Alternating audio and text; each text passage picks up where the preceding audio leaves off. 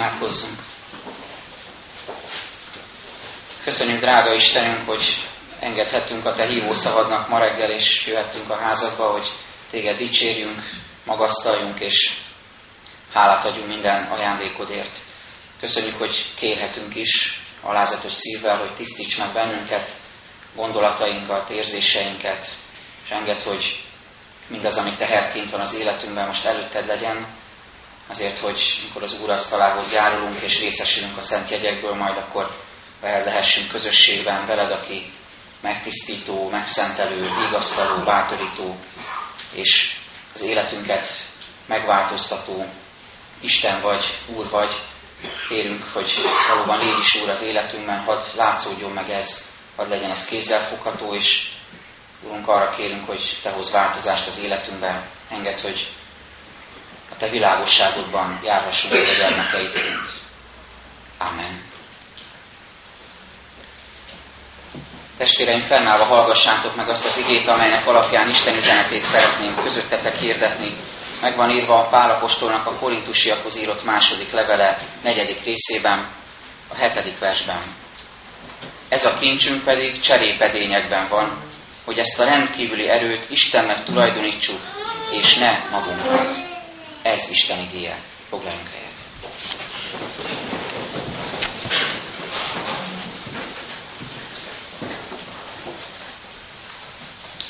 Úgy gondolom, hogy sokszor azért nem értjük Istent, azért nem tudjuk elfogadni az ő akaratát, vagy azért nem tudjuk megérteni az ő akaratát, mert túl nagy bátorság kellene ahhoz sokszor, hogy belássuk, hogy Isten országa, hogy Jézus mondja, nem e világból való, tehát Isten országának a logikája, a gondolkodásmódja, a rendszere működése sem e világból való, nem az emberi logikát követi, és ez, hogy ezt elfogadjuk, és belépjünk a hitvilágába, bátorság kell, és alázat. Pálapostól mondja itt a második korintusi levél 5. részében, az a holnapra kijelölt igen, mert hitben járunk, nem látásban. A mai igényben pedig azt mondja, mivel nem a láthatókra nézünk, hanem a láthatatlanokra, mert a láthatók ideig valók, a láthatatlanok pedig örökké valók. Tehát ehhez kell ez a bátorság és az alázat, hogy Isten kegyelmére hagyatkozunk, és ne a magunk feje után menjünk, és logikája szerint próbáljunk cselekedni, és próbáljuk elfogadni bennünk ért eseményeket. Ma meg van terítve az úrasztala, kegyelem asztalának is szoktuk hívni, és hívogat minket ma is Jézus, hogy éljünk ezzel a lehetőséggel, vegyük magunkhoz a szent jegyeket, és tegyük ezt méltóképpen, de ne emberi indítatásból méltóképpen, ne úgy, hogy úgy gondoljuk, hogy mi, mi tényleg emberi módon mindent megtettük, hogy megtettünk azért, hogy felkészüljünk, hanem akár most is, ha kapunk erre indítatást, ha esetleg méltatlannak érezzük magunkat, ha nem érezzük magunkat felkészültnek, de Isten igényen megérint és hívogat, akkor jöjjünk, mert azért van megterítve az asztal, hogy találkozunk Jézussal, hogy kézzelfoghatóvá váljon számunkra a vele való közösség, és hogy éljünk azzal a lehetőséggel, hogy ő meg akar tisztítani minket, kegyelmébe akar vonni bennünket. Az az ige, amely, amelyet olvastunk, a hosszabb ige szakasz és a mára kijelölt ige szakasz két gondolat köré csoportosítható. Az egyik ilyen gondolat a kincs, a másik pedig a cserépedény. Ezekről szeretnék most röviden szólni közöttetek. Az egyik gondolat tehát a kincs, ami Isten ajándékának a, az elkészített megmutatkozása az életünkben, de az nagyon nagy kérdés, hogy hogyan értelmezzük ezt. Mit jelent számunkra a kincs? A kincsről egy gyerekkoromban sokszor látott diafilm jutott eszembe, akkoriban még nem voltak ilyen DVD-k, videók és hasonlók. Diafilmet vetítettek esténként a szüleim, és volt egy, ami Aladdinról szólt, ismerjük a történetét, van egy mozzanat ennek a történetnek, amikor Aladint a gonosz kereskedő leküldi a hegy gyomrába, és mondja neki, hogy hozza fel ezt a bizonyos sütött kopott lámpást, ami valamiért nagyon fontos. De Aladin, ahogy lemegy egy óriási titkos barlang terem tárul a szemei elé, ahol rengeteg kincs van, szemkápráztató módon. Engem is nagyon megfogott az az egy filmkocka, az egy diakocka, amin tele volt drága kövekkel, kincsekkel, aranyjal, ékszerekkel, valóban szemkápráztató módon óriási csillogással. Aladin kicsit el is feledkezik ugye a feladatáról, meglegyinti a, a gazdagságnak a lehetősége szele, és nem annyira az ütött kopott lámpással törődik. Az az ige jutott erről eszembe, amit Jézus mond a hegyi beszédben, ahol a kincsed van, ott lesz a szíved is. És azon gondolkoztam el ennek a gyerekkori élménynek a kapcsán, hogy vajon mi a, mi a kincs az életünkben, mi az, ami elkápráztat bennünket, mi az, ami fontos nekünk. Mondok pár példát, lehet, hogy van olyan közt, amit tényleg kincsnek gondolunk, lehet, hogy azt mondjuk ez másokra jellemző csak, érdemes őszintén és alázattal tekinteni ezekre a kifejezésekre. Például mi az, ami kincs az életünkben? Lehet kincs az egészség, amikor két ember találkozik, és azt mondják egymásnak egymás vállát megveregetve, vagy biztatva egymást, hogy csak egészség legyen, az a fő. Ebből is az derül ki, vagy ez a gondolat húzódik meg mögötte, hogy, hogy néha valóban így gondoljuk, és, és komolyan is gondoljuk, hogy, hogy sok mindent veszíthetünk, sok minden nem nincs rendben az életünkben esetleg, hiányoznak anyagiak is, meg lehetőség, de ha egészség van, akkor úgy, úgy nagyjából elégedettek vagyunk. De vajon tényleg ez a legfőbb kincs? Aztán lehet kincs a tudás, az információ, a jól értesültség, ez manapság különösen is fontossá vált, nem csak az információ, hanem kicsit ilyen negatív élel is mondom ezt a jól értesültség, és nem csak a környezetünkre, a szomszédainkra gondolok, amikor jól esik plegykálkodni és információkat áramoltatni, és, és mindig van a környezetünkben legalább egy valaki, aki mindent tud, és mindent előtt tud, mint mi tudtuk, és mindent jobban tud. Tehát van, aki ilyen jól értesült, hanem arra is gondolok, hogy, hogy a világban is így van ez. Hát manapság már egy-két másodperc alatt bármelyik hír bárhonnan, bárhová eljut, nem maradunk le semmiről, és van, akinek a számára ezért ez egy nagyon fontos kincs, így tekint erre, az információra, a jól értesültségre, hogy e- ez az, ami a legfőbb számomra, hogy képben legyek. Aztán lehet kincs természetesen a pénz, az anyagi lehetőségek, vagy bármi, ami pénzen megvehető, vagy az elismertség, a pozíció, a kapcsolatok. Amikor valaki nem úgy tekint a másik emberre, akivel találkozik, vagy akivel kapcsolatban van, hogy ő is Isten teremtménye, egy, egy lelki gazdagsággal rendelkező valaki, akit én megismerhetek, nem úgy tekintek rá, mint aki esetleg ugródeszka lehet valami más lehetőséghez. Tehát, hogy rajta keresztül eljuthatok valahova, megnyílik valamilyen lehetőség, valamilyen ajtó előttem. És persze lehet minden más, ami a munkán kívül eső terület, a szabadság, az utazás, a művészetek, a kultúra gyakorlása, vagy megtekintése, a hobbik, vagy bármilyen élmény, ami, ami tényleg szabadá teszi az embert, ami egy kicsit kimozdítja a munka világából, a hétköznapok világából. Ez is lehet kincs valakinek a számára. Neked, nekem ez a kérdés személyesen, nekünk mi a kincs? Mi az, ami nekünk a legfontosabb? Mi az, amire mi tényleg úgy tekintünk, hogy, hogy ezért bármit megtennénk, ezért érdemes áldozni? Pálapostól így fogalmaz, ez a kincsünk pedig cserépedényekben van, hogy ezt a rendkívüli erőt Istennek tulajdonítsuk, és ne magunknak. Visszautalik az előző szakaszra, érdemes azt majd, ha hazamegyünk otthon elolvasni, hogy eh, miről beszél ott Pálapostól, röviden utalok csak erre, Krisztus világosságát nevezi kincsnek. Pontosabban fogalmazva azt a tényt, azt a lehetőséget, azt a változást, amikor az ember a sötétség világából, a sötétség birodalmából kilép Isten kegyelméből a világosságra. Ezt a változást és magát a világosságot, magát Krisztust és a vele való kapcsolatot nevezi Pálapostól ennek a minden képzeletet felülmúló kincsnek, rendkívüli erőnek és csodálatos kincsnek. Azt mondja a hatodik versben, Isten ugyanis, aki ezt mondta, sötétségből világosság ragyogjon fel, ő gyújtott világosságot szívünkben, hogy felragyogjon előttünk Isten dicsőségének ismerete Krisztus arcán. Egy két teológiai gondolatot kapcsol össze Pál, egyrészt a teremtés, másrészt az újjáteremtés gondolatát. Tehát a teremtéskor is Isten első szava, első megszólalása ez, legyen világosság. A sötétségből előhívja a káoszból, előhívja a világ rendjét, és megalkotja, és azt mondja, ez jó. De ugyanez a motivum ismétlődik meg akkor, amikor az újjáteremtésben van része az embernek Krisztus által, ott is kvázi azt mondja Isten, legyen világosság legyen, gyújjon világosság a szívedben. Lépj elő a sötétségből. Ne a sötétség cselekedeteit hanem légy a világosságban járó Isten gyermeke. Erről beszél tehát Pál, hogy ez az a kincs, ami cserépedényekben van. De amikor a világosságról, mint kincsről gondolkozunk, akkor szembe találjuk magunkat azzal a problémával, hogy számunkra, a 21. században élő emberek számára a világosság az nem is olyan különleges dolog már, mint mondjuk akár Jézus korában, vagy az őt megelőző évezredekben, évszázadokban volt az akkori ember számára. A Biblia korában ez, ez egy nagyon erőteljes példa, és ezért fontos megértenünk nekünk is, hogy mit akar itt mondani Pál apostol is, mire utal vissza. Mert milyen a mi viszonyunk a világossághoz, bekapcsoljuk a villanykapcsolót, és van világosság. Bekapcsoljuk az autó fényszóróját, és világít, hogyha éppen arra van szükség, vagy egy zseblámpát, hogyha más lehetőségünk nincsen. Bekapcsolunk, és tudunk magunk számára világítani. Természetes, hogy van fény. Éjszaka fényárban úszik a város.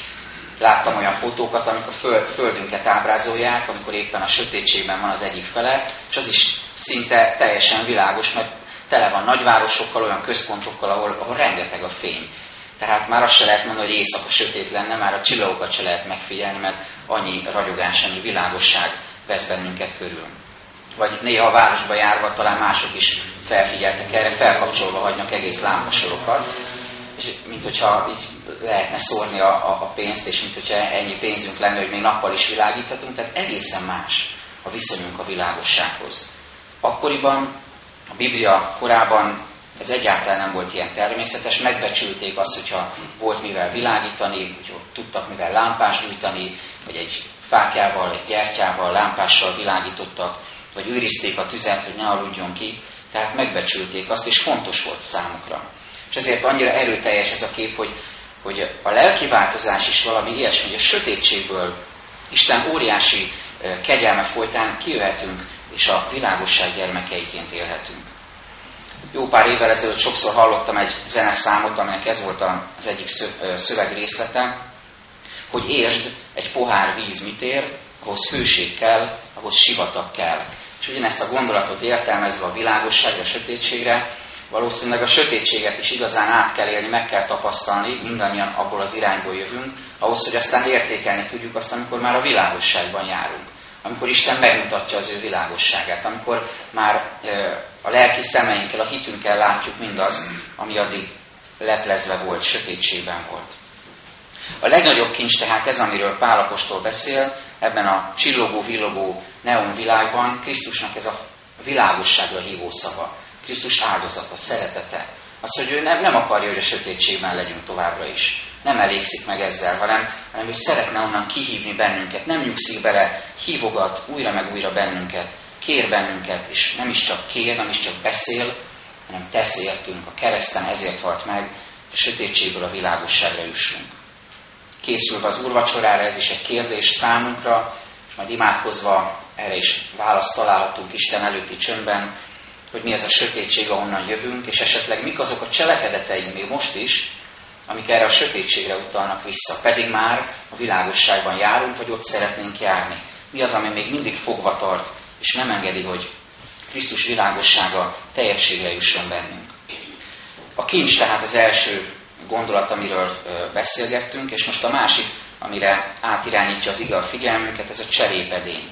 Mert Pál nagyon megkökkentő módon egészíti ki a kincsnek a képét a cserépedénnyel, mert arról beszél, hogy Krisztus világosság, az evangélium, az örök élet jó híre nem valami pompázatos aranyedényben, vagy nem egy jól elzárt, hét, lak hét lakat alatt lévő páncélteremben, vagy trezorban, vagy bármi hasonlóban, vagy egy világhíres múzeumban van elrejtve, és vigyáznak rá, hanem azt mondja, hogy cserépedényben van. Ez a kincs, ami Isten számára is a legfontosabb, ami a leglényegesebb, és ami a mi életünket is leginkább meg tudja változtatni, ez cserépedényben van. Amikor Pálapostól a Filippi levélben beszél Krisztusról, akkor őt állítja példaként ebben is elénk. Azt mondja, mert ő Isten formájában lévén nem tekintette zsákmánynak, hogy egyenlő Istennel, hanem megüresítette önmagát, szolgai formát vett fel, emberekhez hasonlóvá lett, és magatartásában is embernek bizonyult. Megalázta magát, és engedelmeskedett mint halálig, mégpedig kereszt halálig. Krisztus tehát előttünk járt a cserépedén lét megélésében és megmutatkozásában is. Amikor majd az úrvacsorai liturgiában látjuk a szemünkkel is, halljuk a fülünkkel is, hogy mit tett értünk Krisztus, amikor megtöretik a kenyér, és azt halljuk, hogy ez az én testem, amely ti érettetek megtöretett, Gondoljunk ennek a cserépedény vonatkozására, hogy Krisztus is megélte ezt a cserépedény létet, a törékenységet, és ugyanakkor azt, hogy a legnagyobb kincset hordozza a szívében, és a legnagyobb kincset adja, szeretné megadni mindannyiunknak. Ezért gondolkozunk ezen a cserépedén képen, ami gyógyíthat, gyógyíthatja a mi önértékelésünket, énképünket, és növelheti az önismeretünket, vagy tisztíthatja a keresztény identitásunkat. Két szélsőséget hadd említsek, hogy mit gondolunk magunkról, hogyan tekintünk magunkra, és aztán meglátjuk, hogy hogyan változtathat ezen a cserépedény identitás. Mit gondolunk magunkról? Van, aki, ez az egyik szélsőség, nagyon nagyra, sokra tartja magát, nagyon büszke az eredményeire, tudja, hogy sokra hivatott, és néha kicsit jobbnak és többnek is érzi, gondolja és mondja is magát másoknál, akik sokkal kevésbé ilyenek. A családunkban is lehetnek ilyenek, akikkel szemben összehasonlítjuk magunkat, a munkahelyünkön. Ha vannak ellenségeink, ne adja Isten, akkor velük szemben még inkább, hogyan gondolkozhatnak ők így, stb. Tehát, hogy valaki így látja magát, kicsit kihúzva saját magát. Ő az, aki sokra hivatott és, és sokra is tartja magát. A másik szélsőség, amikor valaki éppen ellenkezőleg nagyon is hasznavehetetlennek tartja magát. Olyannak, aki egyik ismerősöm ezt a kifejezést szokta használni, olyannak, aki semmire való, semmire kell. nem kell és nem való semmire, olyan, akit félre lehet állítani, akivel nem törődik senki, aki valamikor esetleg még hasznosnak érezte magát, de most már nem így van, gyámoltalannak és hasznavehetetlennek látja a saját életét. Milyen az első embernek a képe saját magáról, hogyha az edényeknek a, a képére visszatérünk? Lehet, hogy ő egy ilyen nagyon szép kiállítási tárgynak gondolja magát, egy aranykupának, vagy egy veretes tárgynak, amit egy vitrínbe betettek, vagy egy családi porcelánnak, egy örökségnek, ami, ami előtt megállnak az emberek, és azt mondják, hogy hát igen, a régi korok nagy üzenete, és hogy mennyire tiszteletre méltó, stb. Tehát, hogy ilyennek gondolja magát. A másik ember pedig olyannak, aki egy törött korsó, akit betettek a sarokba, ott koszolódik, ott porosodik, és már senkinek nem kell, már el is feledkeztek róla. Valahogy egyik sem az, aminek Isten megalkotott minket. Nem húzhatjuk ki magunkat, és nem mondhatjuk azt, hogy nézzétek meg, ilyen az igazi, és azt sem mondhatjuk, hogy én senkinek nem kellek, és a sarokban vagyok, és senki nem törődik velem, és az életem semmire nem jó, ki kéne dobni inkább a szemétre. Fájdalmas ezt hallani. De egyik sem igazság. Egyik sem az a kép, ahogyan Isten ránk tekint. Hanem Isten nagyon különös módon, ahogy Pál ezt megfogalmazza, így tekint ránk, hogy a, a mi kincsünk cserépedényekben van. Törékeny, de használható, és Isten által nagyon is használni kívánt cserépedényben. Ami eltörhet ugyan, de mégis Isten használni akarja. Három tulajdonságát hadd emeljem ki ennek a, cserépedény létünknek, identitásunknak, hogy meglássuk, hogy mit is ért alatt az ige. Az egyik így szól, ez következik a cserépedény létünkből, hogy a Mester által megformáltak vagyunk. Ahogyan a Genezis könyvében olvassuk, megformálta az Úristen a föld porából az embert. Később is előkerül az a kép, mint Isten, mint fazekas mester, aki hozzányúl a földhöz, az agyakhoz, és megalkotja nem gépiesen, hanem óriási szeretettel, óriási műgonddal az ő szeretett teremményét, az embert.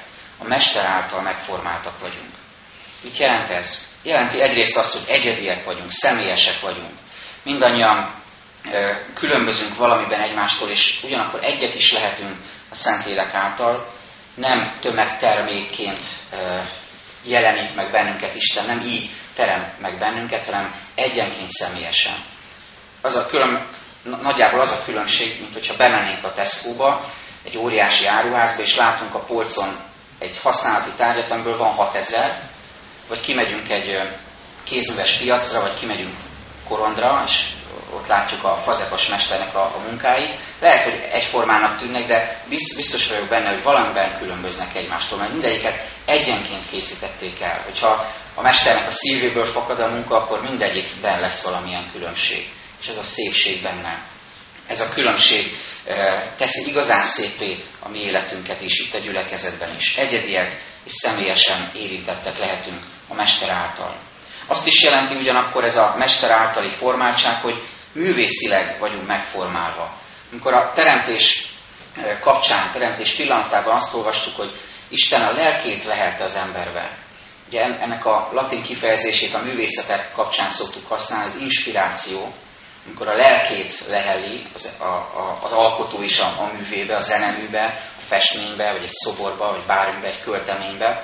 Ugyanezt történik meg lényegi módon, de, de isteni tökéletességben, akkor, amikor Isten leheli az ő lelkét az emberbe. Művészi ihletettséggel vagyunk tehát megteremtve. És végül azt is jelenti ez a mester általi formáltság, hogy tökéletesek vagyunk. Az előbb említettem a két képet. Az egyik ember azt mondja, hogy én, én tökéletes vagyok emberileg. Másik ember azt mondja, hogy én egyáltalán nem vagyok tökéletes, senkinek nem kell. Az igazság azonban az, hogy Isten tekint ránk úgy, mint tökéletes teremményeire. Amikor mi kritizáljuk, kérdőre vonjuk Istent, hogy miért, miért így nézek ki, miért ilyen körülményeket adtál, miért nem máshol élek, például ilyet is hallottam már mástól, máshol élnék, boldogabb lennék, miért nem mások a családtagjaim, miért nem más a hivatásom, miért nem tudok másképp viselkedni, gondolkozni. Kérdőre vonom a teremtőmet, aki pedig tökéletesen teremtett meg engem, és pontosan tudja, hogy mi, miért van az életemben. Tehát ezt is fontos tudatosítani magunkban, Isten tökéletesnek alkotott minket. Ez az egyik, tehát a mester általi megformáltság. Másik, így hangzik a cserépedén létünkből következően, a törékenység. Ezzel nagyon nehéz szembenézni, ugye sokszor ez leginkább a, a testünkkel kapcsolatban merül fel, hogy törékenyek vagyunk. Ugye a legváratlanabb pillanatban történhet velünk valami, amire nem számítottunk. Éljük az életünket, talán egészségesnek is gondoljuk magunkat, és egyik pillanatról a másikra történhet valami, ami megrengeti az életünket, ami, ami egy nem várt esemény. Vagy ez hétköznapokban is előfordulhat. Lehajlunk valamiért, és tudom, nem tudunk fölegyenesedni. Ugye? Tehát amikor az ember szembenéz a saját törékenységével, akkor ez, ez nagyon sokkolóan tudhatni, különösen ha öregszik az ember, már egyszer említettem, hogy én is már ebbe a fázisba jutottam, hogy néha itt tekintek magamra, és persze lehet, hogy valaki ezen mosolyog, de szerintem mindenki előbb-utóbb eljut erre a pontra, hogy látja a korlátait. Nem panaszképpen, hanem hogy lát, me, tudatosítja az ember, látja a korlátait, mi az, amire képes, és mi az, amire már nem. De mondom, nem csak testileg igaz ez a törékenység, hanem lelki értelemben is, az önismeretünk kapcsán is. Érdemes megvizsgálni most is, az úrasztalához készülve, mi az, ami összetör? Milyen szavak érik el a fülünket, amik lehet, hogy jelentőségüket vesztik egy idő után, de abban a pillanatban sokkolóan hatnak ránk, törékenyé tesznek, sebezhetővé tesznek minket. Valaki mond valamit, tesz egy utalást, és érzem, hogy összetörtem. Törékeny vagyok, nem vagyok annyira szilárd, mint amilyennek hittem magamat. Fontos tehát ezt is átgondolni, hogy milyen kísértések, indulatok, milyen harag, milyen tisztátalanság, piszkolja be ezt a bizonyos törékeny cserépedént, és mitől válik igazán törékenyé. De olyan jó volt olvasni Ézsaiás könyvében, ugye köszöntésnek is ezt olvastam, hogy Isten bár törékenyek vagyunk, de így tekint ránk, a megrepett nátszálat nem töri össze, a füstölgő mécsest nem oltja el. Nem él vissza azzal, hogy mi törékenyek vagyunk, nem fújja el az életünk gyertyáját így, hanem éltet bennünket, táplál bennünket szeretetével. És ahogy a mai igényben is olvassuk, még ezt is hadd olvassam hozzá, a nyolcadik verstől, mindenütt szorongatnak minket, de nem szorítanak be, kétségeskedünk, de nem esünk kétségbe, üldözöttek vagyunk, de nem elhagyottak, letipornak, de el nem veszünk. Ez a kettősség mindenkor megnyilvánul a hívő ember életében. A támadások, a letiportatás, és ugyanakkor vagy a, a, a, az életünket elérő különböző megrázkódtatások, és ugyanakkor az, hogy mégis Isten kegyelméből életben maradhatunk, és tudja, hogy mi a célja, mi a terve velünk. A mester által megformált és törékeny tehát a cserépedény, és végül azt is tudhatjuk és átélhetjük, hogy ez a cserépedény megtölthető értelemmel, haszonnal, szolgálattal, áldással, minden ajándékkal, ami Istentől jön. Ő tudja, hogy mire akar bennünket használni, mire vagyunk hivatottak, mire teremtett minket. Pál, amikor az egy Korintusban a feltámadásról beszél, akkor ezeket a biztató szavakat fűzi hozzá. Ezért szeretett testvéreim, legyetek szilárdak, rendíthetetlenek, buzgolkodjatok mindenkor az Úr munkájában, hiszen tudjátok, hogy fáradozásotok nem hiába való az Úrban. Bizony nem hiába való, törékeny cserépedény az életünkbe kincset hordozunk. Vigyük magunkkal ennek a kettőnek az üzenetét. Törékeny az életünk, cserépedény, de ugyanakkor benne van Istennek a kincse, amit azért adott belénk, és azért adja minden nap, hogy azt továbbadjuk, azzal szolgáljunk. mint abban a történetben, amit lehet, hogy már többen is ismernek, hogy két betegről szól, akik a kórházi ágyon fekszenek egy kórteremben, az egyikük mozgásképtelen, és csak a plafon tudja bámulni, a másik az ablak mellett fekszik, és néha fel tud ülni, és ki tud nézni az ablakon, és azzal szórakoztatja, azzal bátorítja a betegtársát, hogy elmesél, hogy mit lát kint.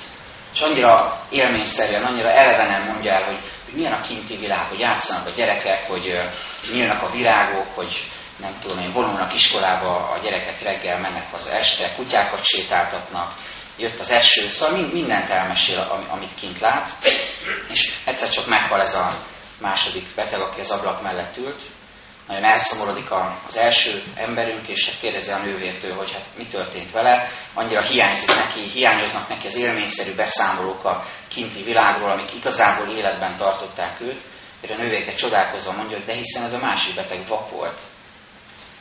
És olyan különös ez a történet, és nem akarom hosszasan ragozni, értjük, hogy az életünk az, az valóban sokszor ilyen, hogy, lehet, hogy a világ számára, a világ szemében vakok vagyunk, nem azt látjuk, amit látnunk kellene. A történetben az is van, hogy valójában vak is volt a, a, ez a beteg, és ráadásul egy tűzfal volt az ablak előtt, tehát nem is láthatott volna semmit. De hogy amit a hitünkkel látunk, amit, ami a valóság, amit Istentől kaptunk ajándékban, ami ott van a szívünkben, ennek a világnak minden gyarlósága ellenére, és minden sötétsége ellenére, az továbbadható. Azzal életet lehet adni, azzal Isten életet tud adni másoknak. Ezt a kincset bízza tehát ránk, ez a kincs azonban, hogy alázat is legyen az életünkben, cserépedényekben van, hogy Pál mondja, ezt a rendkívüli erőt nem magunknak tulajdonítsuk, hanem Istennek. Így legyen. Amen. Úrvacsorai közösségünkre készülve énekeljük imádságos szívvel a 223. énekünknek az 5. és 6. verszakait. És kérjük, hogy aki ez alkalommal nem kíván élni az úrvacsora lehetőségével, ő is maradjon együtt velünk, hogy a végén együtt vehessük Isten áldását. 223-as énekünk 5.-6. versét énekeljük.